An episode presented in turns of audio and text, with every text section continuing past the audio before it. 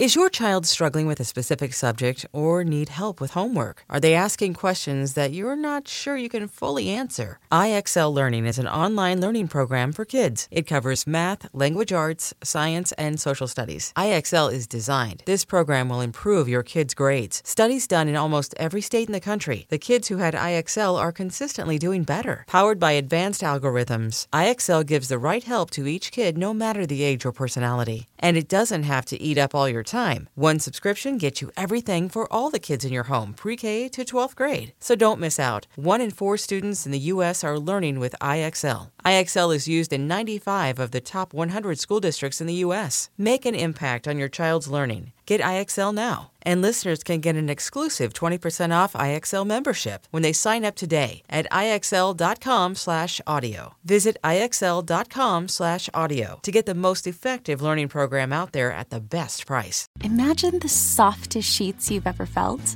Now imagine them getting even softer over time. That's what you'll feel with Boll and Branch's organic cotton sheets. In a recent customer survey, 96% replied that Boll and Branch's sheets get softer with every wash. Start getting your best night's sleep in these sheets that get softer and softer for years to come. Try their sheets with a 30-night guarantee, plus 15% off your first order at bollandbranch.com code ODYSSEY. Exclusions apply. See site for details.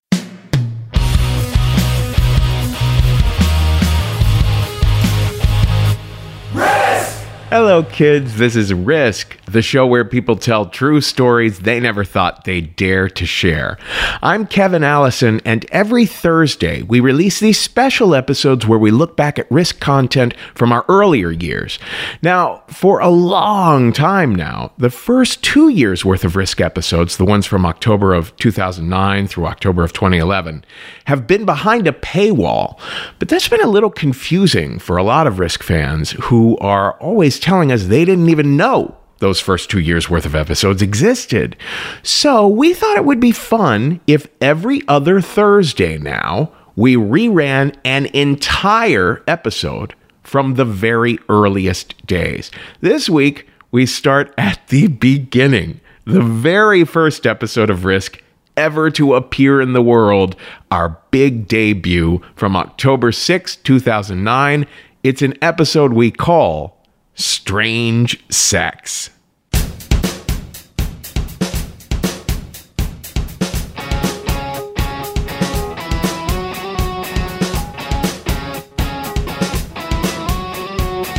Let me tell you something bad, let me tell you something weird, let me tell you something real. Let me tell you how I roll, let me tell you how I think, let me tell you how I feel. Let me tell you all the things I gotta tell you, cause the things I haven't told you are the things I gotta tell you.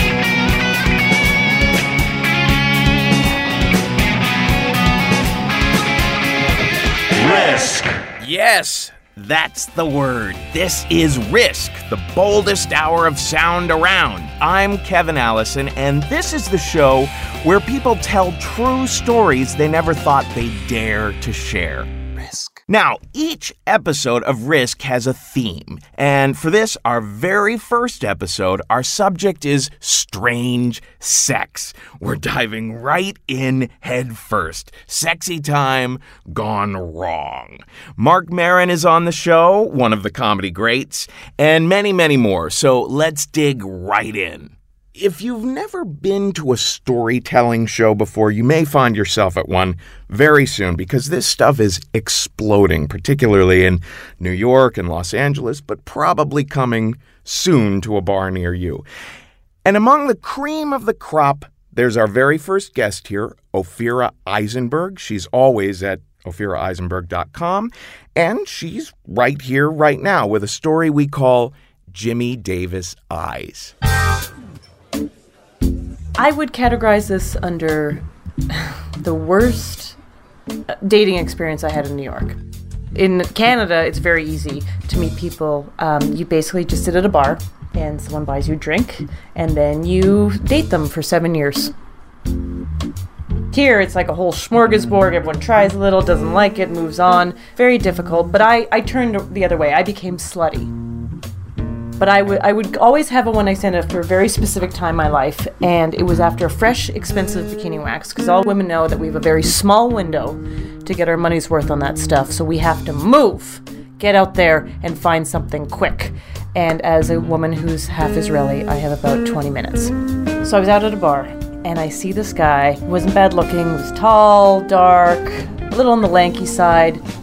He looked really depressed. He was sort of like clutching onto his beer, and I thought that guy seems attainable. So I went over and I talked to him. Like we're talking about our lives. I say to him, "Tell me about your last girlfriend." He goes, Oh, she was 17 years old. I'm like, Good for you. That is great. Was she pretty? Nice job. I was like, Tell me about your family. He's like, Oh, my grandfather was in the SS. I'm like, Yeah, I'm Jewish. Perfect. Whatever. But the hair was growing in, so I was like, Let's go. And he asked me the one question that I have absolutely been trying to avoid since I got to Manhattan, which is Would you like to come home with me to Queens? This is the problem with Queens. Queens is a big commitment, okay? If you live in Manhattan, you can't get up in the middle of the night in Queens and take the subway home unless you've got three to seven days to spare. But I was like, you know what? We're doing it. And there we are in his basement apartment, totally normal, bachelor pad.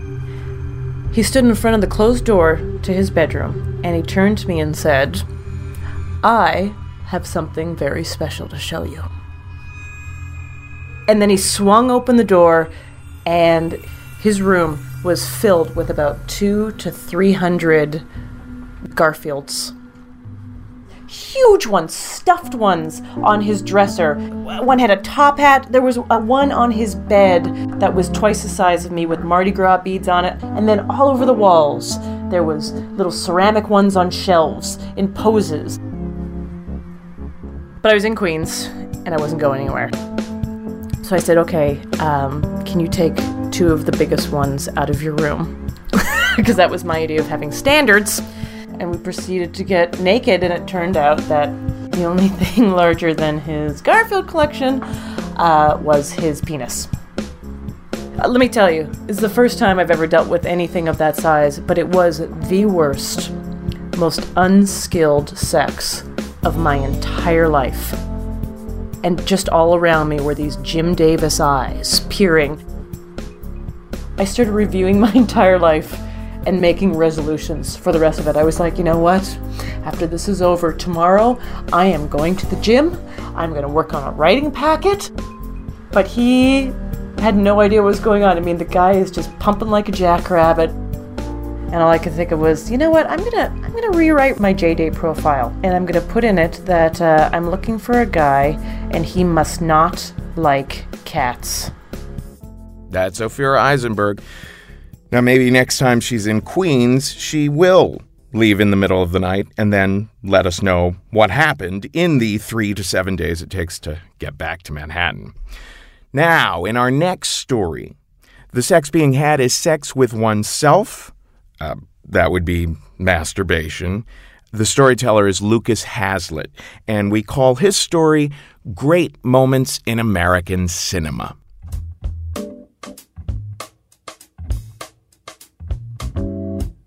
About 1991, 92. Uh, there was a, that big craze of purchasing prosumer equipment, and my father bought a huge video camera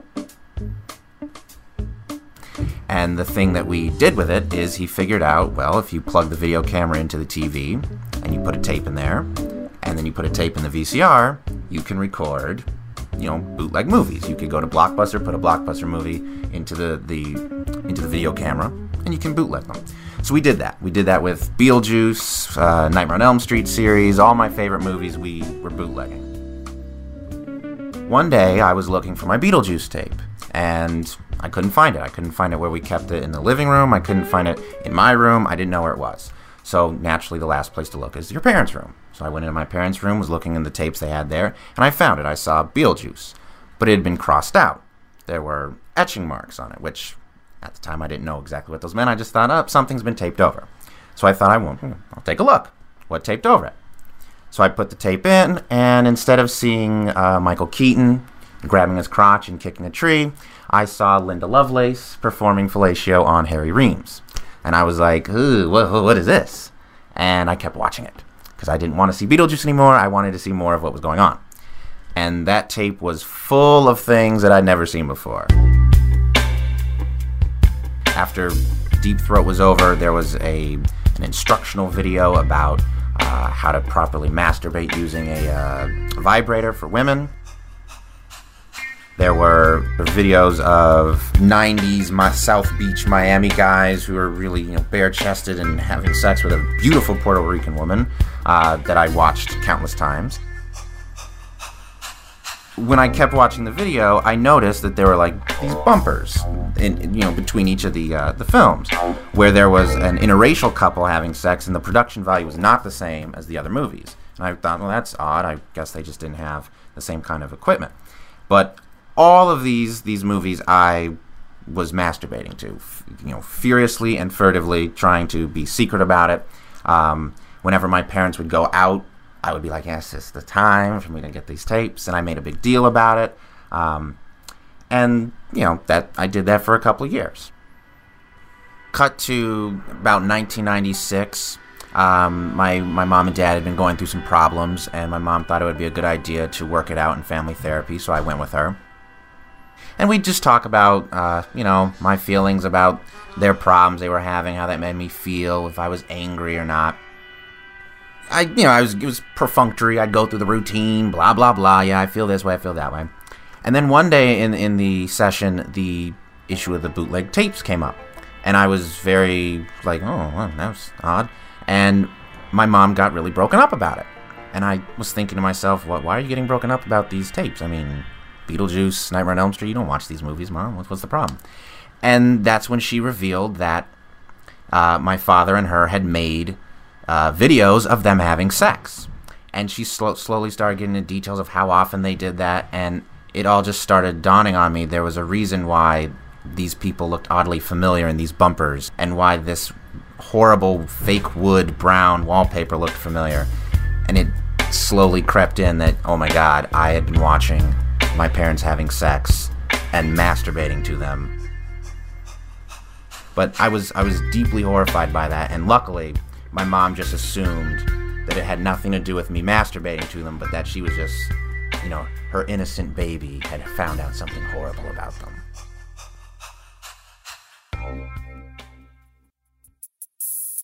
We about to engage in some risky behaviors, y'all. If you wanna go and taunt some geese, it's a risk. If you pluralize moose as me, it's a risk. Write an essay without hitting say, it's a risk. A fucking mirror when you're having a shade, it's a risk. Don't ever go to a cop and call them pigs unless you scored risky on that Myers Briggs. Now put your hands in the air if you're taking a risk and wave them to the side like your Carlton Fisk. You probably don't understand that reference unless you're a big baseball fan. I just took a risk. Uh, as of today, that is my very favorite song. Uh, that's the hilarious Dan Rosen, and I agree with him completely. Don't ever go to a cop and call them pigs unless you scored risky on the Myers Briggs. And before that, we heard Lucas Hazlitt. You can see him improvising at the People's Improv Theater in New York. And among other things, he is now forever that dude on that podcast who jerked off to his folks. And now I put my own balls on the line, or I put them somewhere. You'll see. We're going to do something a little different here, though, folks. We're going to replace the original performance of this story, told at the First Risk live show in New York, with a more recent, and I think more fun, performance of the story at the 2013 North Carolina Comedy Arts Festival. So, that said, without further ado, here's the one I call Ham and Samurai. When I was about 20 years old, I was very new to New York City and very new to hooking up with other gay guys. And there was a bar in the East Village where all the gay guys from NYU would hang out. So it was a very comfortable space. But I was I had so much social anxiety about that whole, you know, hooking up thing that I remember nursing a beer at this bar one night and saying to a friend of mine, "You know, I really want to have sex with someone tonight, but I don't want to have to have a conversation. And he said, Oh, well, you're in luck because there's a brand new place right across the street. Here's what you do you just walk right across the street, and there's an alleyway there. And it's kind of in the shadows. You kind of got to look for it, but you'll see someone has spray painted the number 84 on a door.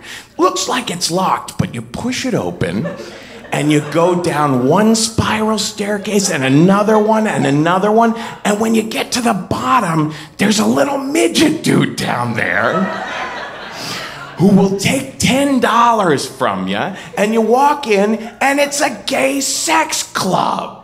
And you walk in there, and the thing of it is, most of the guys over there are guys who have come from this bar, so it's mostly also NYU dudes, so you don't have to worry so much about running into Santa Claus and assless chaps. and I said, Well, what am I waiting for? Compared to this here, that is so much more efficient sounding. So I go right on over, and it's exactly what he said. It's this dark little mysterious alleyway. I push the door open, down the stairs, down the stairs, down the stairs. There's the midget. I give him my 10 bucks, and I go in, and I realize wait a minute, Kevin. You don't know how to behave in a sex club. What's the etiquette? What are the rules? So I start walking around and I notice it's all very dark and hazy. This is back when you could still smoke in New York City. It's very hazy and there's all these snaking hallways. It's kind of like a maze. And there's all these little doors. And men are standing in doorways. They're like closet sized spaces. And if you see someone you like, you give them a nod and they nod back and you go into their little closet sized space with them. Well, what I didn't realize is I wasn't really the sexiest guy hanging out at NYU at that time. So a guy who looks like me can spend an awful lot of time walking around and around and around. I got a lot of exercise at four o'clock in the morning. But I was in film school at that time, and the week prior, we had been shown this movie called Seven Samurai by Akira Kurosawa. Now, this is known as one of the maybe 10 greatest works of the cinema ever.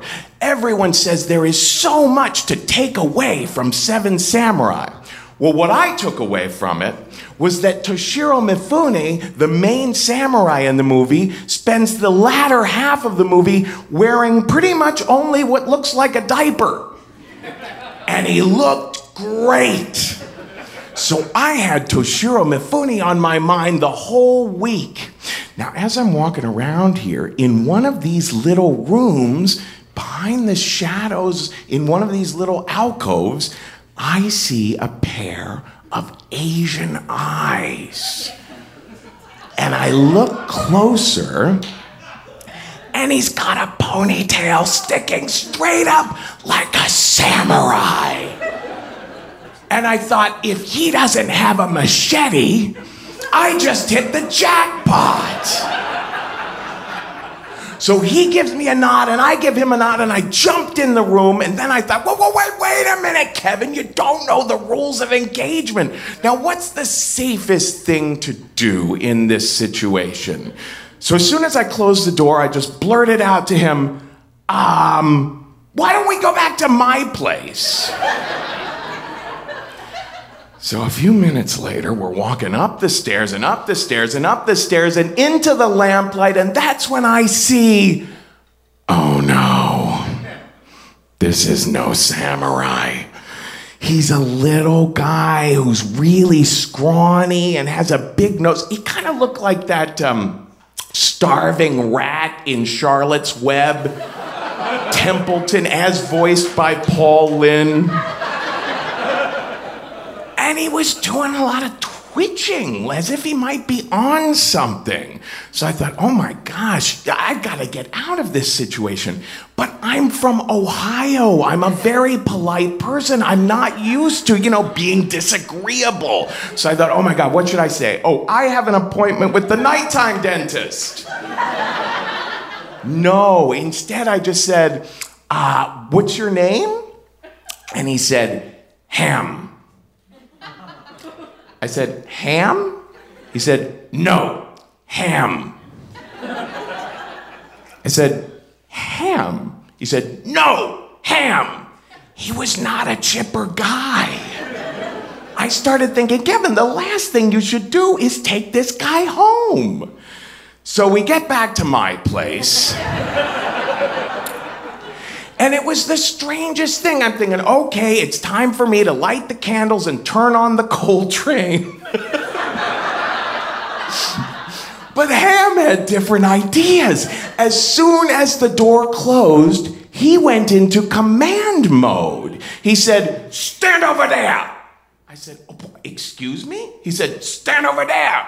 Now, my apartment was about 10 feet wide, so over there was not very far away. But I thought, wait a minute. Is this this whole thing they call dominance and submission?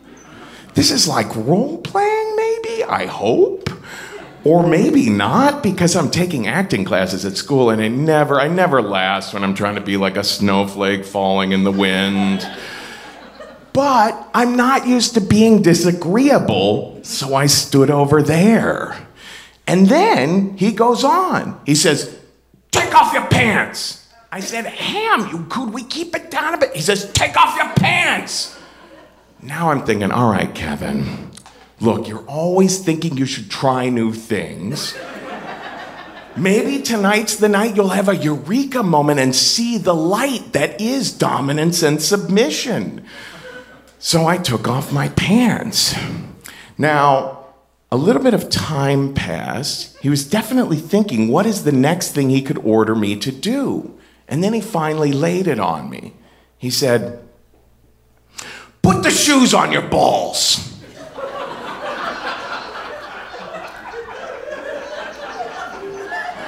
I said, Pardon me? He said, tie the shoes to your balls. He's acting like I'm crazy. Like, how did I get to 20 years old without learning how to tie shoes to my balls? But he did have to show me. What he wanted me to do is to take my sneakers and take the laces of them and tie them together as if you might when you're going to throw them over like a telephone wire. Then take this contraption and swirl it around my balls like a propeller and then the shoes would just kind of dangle uh, between my shins. Well, at this point, I'm just so curious as to what the fuck might come next that I did what he said. Here's the deal, though. Converse are not very good for your feet and I soon learned they're even worse for your balls. Because I wear size 11 and I had the heaviest inseals that money could buy. but I put them on, and immediately I'm very, very pinched. And I said, Okay, Ham, let's get to the next part as soon as possible. He said, All right, hold on. And he takes down his pants and he just starts whacking off like a madman like a super, super world record speed whacker. He's all red in the face and just going nuts over there. And I thought, well, this may be over soon because he is the world's fastest masturbator. But no, it just went on and on and on because I think he was on something. So eventually I'm thinking, you know, I'm standing here all bow legged and I've got. So I said, Ah, Ham, do you think maybe we could move to the bedroom, try something else? And he got mad at me. He said, What's your problem? You look great. maybe, maybe I was a fashion statement ahead of my time. But it just wasn't working for me. So I started to move toward him, and he just kept arguing the same thing with me. It turned into a major argument. He's like, What, what, what are you doing? You look great. You've got a real problem here. Finally, I was like, Kevin, it's time to get a little disagreeable here. I decided to take action. So I took his clothes, the ones he had removed, and I threw them out in the hallway. And Ham was so dejected. He went out in the hallway, he gave up. I had totally blown his big shoes on balls plans for the evening. And when he sat down and started putting everything back on, he was kind of like a politician that knows he's losing on election day, but just wants to get that point in one more time. He said, What's your problem? You know, you look great. I was like, Well, thanks, Ham, but it just wasn't working for me. And I showed him out. Well, I lived in the East Village that day, and the way you furnished your apartment in those days was whatever was out on the street. and earlier that day, I'd found a full length mirror, and I had forgotten I'd brought it up. So as I'm letting Ham out and I turn around, I look across the room, and for the first time, I see myself. I'm wearing nothing but my shoes on my balls.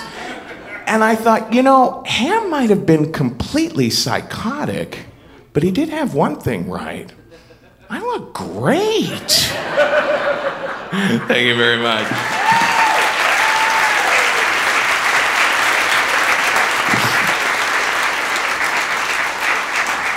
Uh, there's, you know, I never do a coda to that story, but there really is now a coda to that story. Um, Risk, we, we did a show once where a guy uh, came up on stage and he told a story about uh, attending an erotic biting workshop.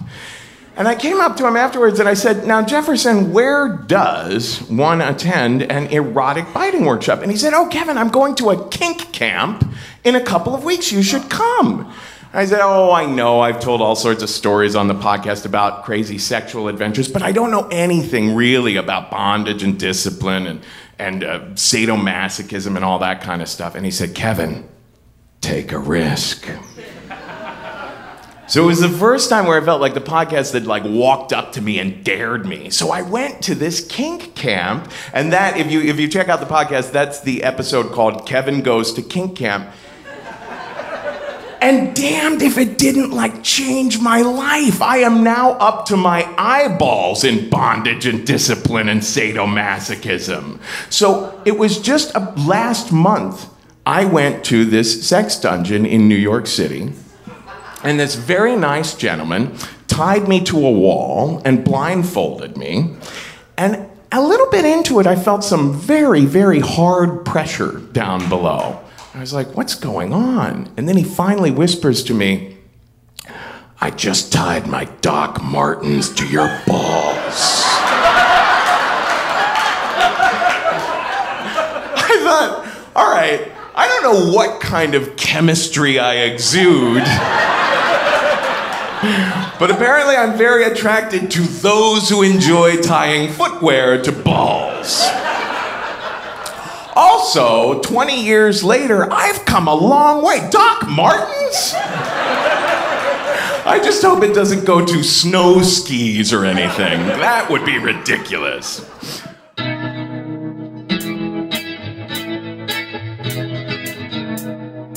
Putting it out there, telling my tale, laying it on the line. Putting it out there, taking a risk just one more time. I'm going to have another problem on my hands if my mom ever hears this podcast. But I'm taking a risk. Uh, back when I was on the state on MTV, I'd get a phone call from my mother every week. And she'd say, Kevin, some people don't appreciate these jokes about sexual topics. So, to all you Catholic mothers from the west side of Cincinnati, Ohio, I'm sorry, but uh, there is more to come. In fact, we're only halfway through this episode. That was Dion Flynn you heard doing the theme song there. Uh, we, as you can see, we use a lot of theme songs. If you want to send us one, uh, write for instructions to kevin at risk show.com. And so onward. You know, I think most people probably have a pretty good puppy love story. But in Peter Aguero's, there's a kebab and Jesus' rookie card. We call this one the Nimbus.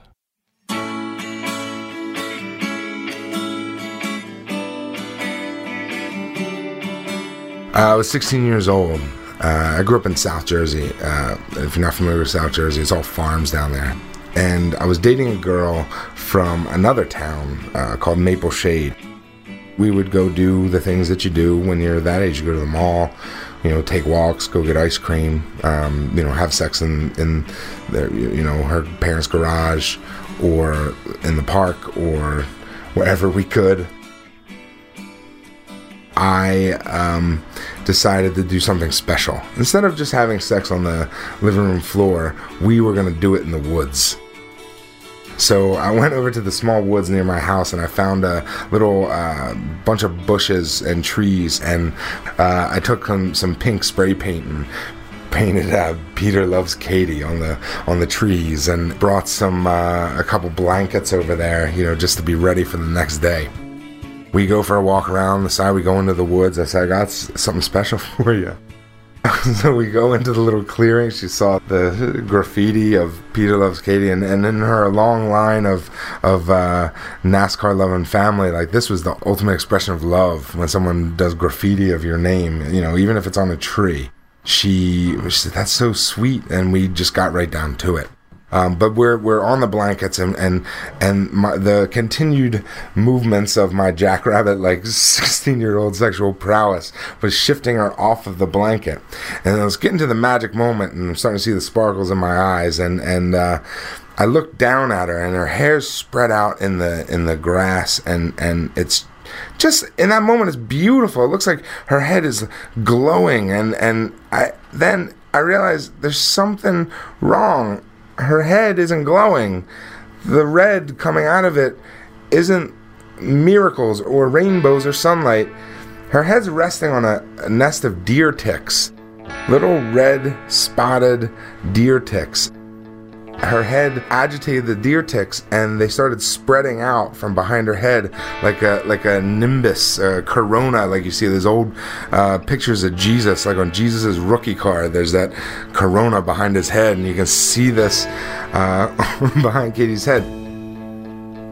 But I was almost done. I couldn't say anything, and she would panic, and that would ruin everything, I guess. Because in that moment, you know, that was the only. The, this was the only moment of my life. Nothing had ever come before, nothing was coming after. The whole world didn't exist outside of here. So I was going to finish one way or the other. Whether or not both of us died of Lyme disease, it didn't matter. We were going to finish this coupling in that moment. So I did. And I finished up, and uh, I didn't say a word to her.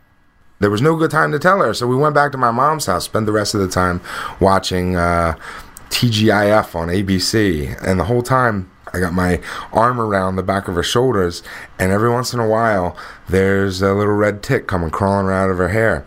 I remembered you could uh, kill him with a pin, so I excused myself, went to my upstairs in my mom's uh, bathroom, took the sewing kit out, and got a long straight pin. I came back down, and every time I saw a tick, I would surreptitiously pick it out of her hair and then pretend I was combing her hair and I would take the pin and I would impale the tick on the pin. The whole night for another four hours I had 26 ticks on this on this uh, straight pin like it was some sort of you know kebab and Katie was never any the wiser to this day, she doesn't, as far as I know, she doesn't know about it. I looked for her on Facebook. I Googled her. I've, I've, I don't know where she is. Uh, I have no idea. I hope she didn't get Lyme disease, but, uh, you know, uh, she maybe she didn't. Maybe she didn't, indeed. Uh, that was Peter Aguero. He is in a band called the BTK Band. Uh, they actually make uh, songs that are stories. You can find them on uh, the BTK Band on Facebook. Now, next up, we have Marc Maron, who is one of the greats. You see him all the time on Conan O'Brien. uh, just a very, very smart and very honest comedian. I called him to talk about his story before he did it for the Risk Live show here in New York, and he said, um, Well, isn't the riskiest sex sex that you have with someone you actually care about? Nevertheless, uh, he chose to tell his story about hookers and blow. All right, so one night I'm coming home from doing comedy. My, my girlfriend at the time is out of town, and it must be like 2 in the morning. And there's some dude out in front of my building in the area. He goes, You want some Coke? I'm like, No, I'm good. I'm coked. I appreciate it. I'm all set with that. And then this woman comes up, this, uh, she, in my mind, she was a Latino woman. She was short, and I, I think that he was her pimp. And she goes, "You want a date?" And I'm like, "Well, I live here, so yeah, it's gonna work out." So we go into the building, and we literally walk up one flight of stairs, and she's winded and going, "Where? How fucking high up is it?" I'm like, "It's just a couple more flights." She's like, "Okay." So we get into my apartment that I share with this woman. So this whole thing is just like it's like a, a shame palace. There's nothing about what's happening that at all moments isn't like, you know, what the fuck is wrong with you? So I never really consummated anything with a hooker before. So we're in this my apartment. There's stuff around, and you know, I've, I've got condoms on the dresser, and cigarettes and, and stuff. And my girlfriend's out of town. And I'm like, well, what happens now? She's like, well, give me forty dollars. So I'm moving up. so I give her forty dollars. She goes, why don't you lay down on the bed and take your pants off? So I do. And she starts giving me head. Mind you, condoms on the counter, none on me. So she's giving me head, and I'm like, this isn't working out. This is fucking sad. And uh, I go, I'm thinking to myself, maybe if I if she took her breasts out, that'd be good. So I said, okay, will you take your top off? She's like, ten more dollars. So I put the ten dollars down, and uh, she takes her breasts out, and, and I, I put my hands on them while she's giving me head, and she presses one of my hands into her breast and goes, "Do you feel a lump in there?"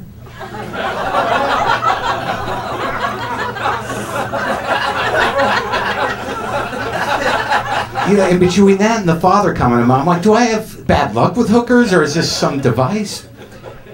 And I'm feeling her breast, and I'm like, well, wait, yeah, I think there is one in there. And she goes, yeah, I got to go to the doctor. I'm like, this is hot. Can I just say this is hot? This far exceeds my expectations. And somehow or another, I try to focus because I want to finish this thing. And she keeps giving me head, and then the fucking phone rings. And it's my girlfriend. so I let the message pick up. And she's like, Hi, baby. Uh, just calling to check in, see what you were doing, and tell you I loved you. And I'm like, and I'm, like I, I'm, I'm with this hooker that probably has cancer who's blowing me on my girlfriend's bed, listening to her going, Okay, I miss you. And I'm like, Oh my God. I am in the shame trenches. So I finish. Wasn't much victory in it. It was not. It was. It was something that. It was literally like you know, like oh God. I far exceeded any horrible thing that I had ever done. And she gets up and and literally she's like, okay, uh, well, you know, I, I usually work as a computer programmer. I think it's a little late for that pretend fake job shit. And she goes, Can I have these condoms? I'm like, Yeah, yeah, glad they were there. She goes, Can I have these cigarettes? Yeah, take everything you want, you know. And then she, she left, and I immediately went into this panic. I have this syndrome where, you know, I, I always think that, like, I'm gonna win the anti lottery. Like, you know, I, I, right after she left, I'm like, I'm going to be the only guy that ever got AIDS from a blowjob. So, yeah, so that so then I realized like it was weird. Both of those cases, and this is sort of heavy, I think, in retrospect, because I just figured it out because I brought these stories up in therapy before I came here. that I didn't want to have sex with hookers, and I don't want to have sex with hookers, but I do like panicking. if, if I'm not in some sense of panic or worry or dread, I really don't know what to do with my time. And also I realized because of that relationship, and it was so long ago, that in retrospect, that if I had things in my mind that made me feel guilty that she didn't know about, I actually behaved like a pretty decent guy. That guilt fueled engagement, that you know, being in a state of contrition, that they have no idea what you're about or what it's about. It sort of looks like, wow, he's a really doting boyfriend. We're really just saying, I'm the biggest asshole that ever fucking lived, and she has no idea. And then you're like, can I take you to dinner? I think uh, I don't want any of you to tell her about this. and make sure the po- oh, it's gonna be on a podcast, huh? Well, I'll tell you what. Um, it wasn't you, if you're listening. Thank you. Good night.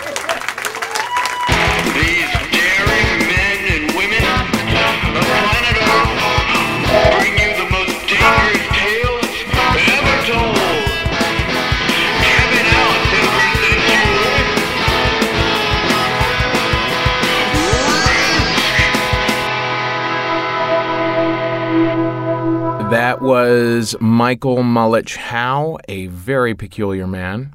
And before that, of course, Marc Maron. And if there's any legal action that needs to be taken because of that story, remember, it should be taken against Marc and not us here at risk. Now, our next and last story comes to us from John Flynn. John, when he introduced himself to me, said that he was the other redhead gay uh, in the New York comedy scene. And maybe that's why when I heard him say that he was home alone and got stoned and started trolling the Craigslist ads for just sex, I thought to myself, what a great idea. Well, judge for yourself. Uh, here's John Flynn with his story, Unforgettable. So I was home alone this one Sunday afternoon, and I was um, getting high by myself, which is always a good sign. And um, I was kind of uh, lonely and uh, a more than a little bit horny. So um, I decided I would go on Craigslist. And uh, I've been on Craigslist a couple times to meet people. I kind of think of it as like fast food in the fact that like you don't feel good about yourself when you do it, but it sort of get the job done when you need it to. You know, so I'm there alone in my apartment. I find this ad for this one guy he sends me his address and I was like, great, I'll leave in a little bit and I should be there about 10 or 15 minutes. And right before I'm about to leave, he emails me and he says, Oh, before you go, I should tell you this. I'm a little person. I'm three foot four. And I happen to be six foot two. So that means that this guy was roughly half my height. He was just a little bit taller than that. I was not turned on by that and sort of annoyed and, and a little angry at that moment because I felt like, you know, this guy, he withheld some pretty vital information about his statistics. And before I could respond back to his last email, he emailed me again and said, I understand if you don't want to come over. And so, you know, my sort of tall person guilt took over and I emailed him back and I said, no, no, it's not a problem at all. Um, I'll see you in a little bit.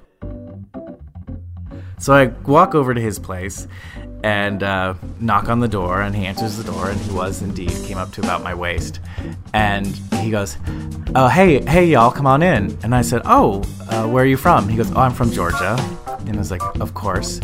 And uh, as I'm walking in, he says, "Oh, I'm sorry about the mess. I had a show last night." And I said, "Oh, really? A show? What do you do?" And he goes, "Oh, I perform with a drag troupe around the city." And I thought to myself, "Great, I'm about to fuck a midget drag queen from the south." Basically, I'm about to make love to a unicorn. That's how obscure this is. So we sat down on his sofa, and uh, he takes out his weed and his bowl, and he's packing his bowl, and the whole time his hand is shaking a lot uh, as he's doing it. And he says, "Oh, oh, don't worry about this. This, this just happens sometimes." And I said, "Oh, no problem." And in my mind, I thought, I guess if someone who was twice my size was about to fuck me, I would be a little shaky too you know, after a while we finish smoking, he puts the the pipe down and then he just like hops onto my lap and we start making out. And you know, like I'm used to having a guy on my lap, but I'm used to having more guy on my lap. Like it was very um sort of disconcerting that like his entire butt fit in my hand. Then, you know, it's sort of time to leave the living room and take it to the bedroom level. So, um So, you know, we walk into his bedroom and uh, he has a queen size bed, uh, but at the foot of the bed, he has a set of those doggy stairs that people get for their pets, which he quickly runs and scampers up and then, like, lands on his bed, like, in a very sort of seductive esque pose. At this point, I'm like, I don't know how this is to happen. Like, he wants me to fuck him. And I don't know how I can sort of negotiate out of that at this point, but I'm really having a hard time maintaining an erection. And, you know, I think to myself, this is like I'm about to try and play pool with a piece of rope. Like this isn't gonna happen. He's lying on his back and he has his feet up in the air, and I sort of maneuver into trying to enter him. You know, his feet are, are come up right to my, right below my nipples, and then at that moment his phone rings. He looks over and he goes, "Oh, I'm sorry, I have to take this really quick." And I was like, "Oh, sure, no problem." And, you know, like he hops out of the bed and grabs the phone and he goes outside and he's talking on the phone. And the whole time I'm just sitting there sort of freaking out, like just trying to figure out a way to get out of it. Pretend I'm like all insulted and incensed. Uh, but then he comes back in and he goes, I'm really sorry, but uh, my wife just called and uh, she and my son are going to be here in about 10 or 15 minutes. So you're going to have to leave. Uh, and you know, I'm actually very relieved at this point and in a sort of good mood because I feel like, oh, I really dodged this bullet. I didn't have to be an asshole. I didn't have to be a jerk, but I didn't have to go through with something I didn't want to go through with. Um, you know, and then he's walking me to the door, and right as I get there, he goes, oh, you know, again, I'm really sorry. You know, I was really hoping, you know, to have a fun, memorable afternoon. And I said, don't you worry about it. I, I promise I, I will remember this afternoon for a very long time. How can I tell you the things I've done? I never thought I would tell anyone I took a risk. And now it's done. I gotta tell you, I gotta tell someone. That's it for this, the very first episode of the Risk podcast. Our next episode is about spiritual breakthroughs and breakdowns. Visit www.risk-show.com for details on the live show and information about the musicians and storytellers on this podcast episode. Risk is created and hosted by me, Kevin Allison, produced by Michelle Walson. Our sound engineer is Nick Montalbano. Our story editors, Lee Manansala and Danielle Morgan. Our associate producers are Tim Meehan and Emily Altman. And don't forget to visit us at www.risk-show.com and follow us on Twitter at Risk Show. This is Kevin Allison signing off for Risk. Until next time, remember what the Koreans say about Risk. Just because you fear maggots doesn't mean you should give up making soybean sauce.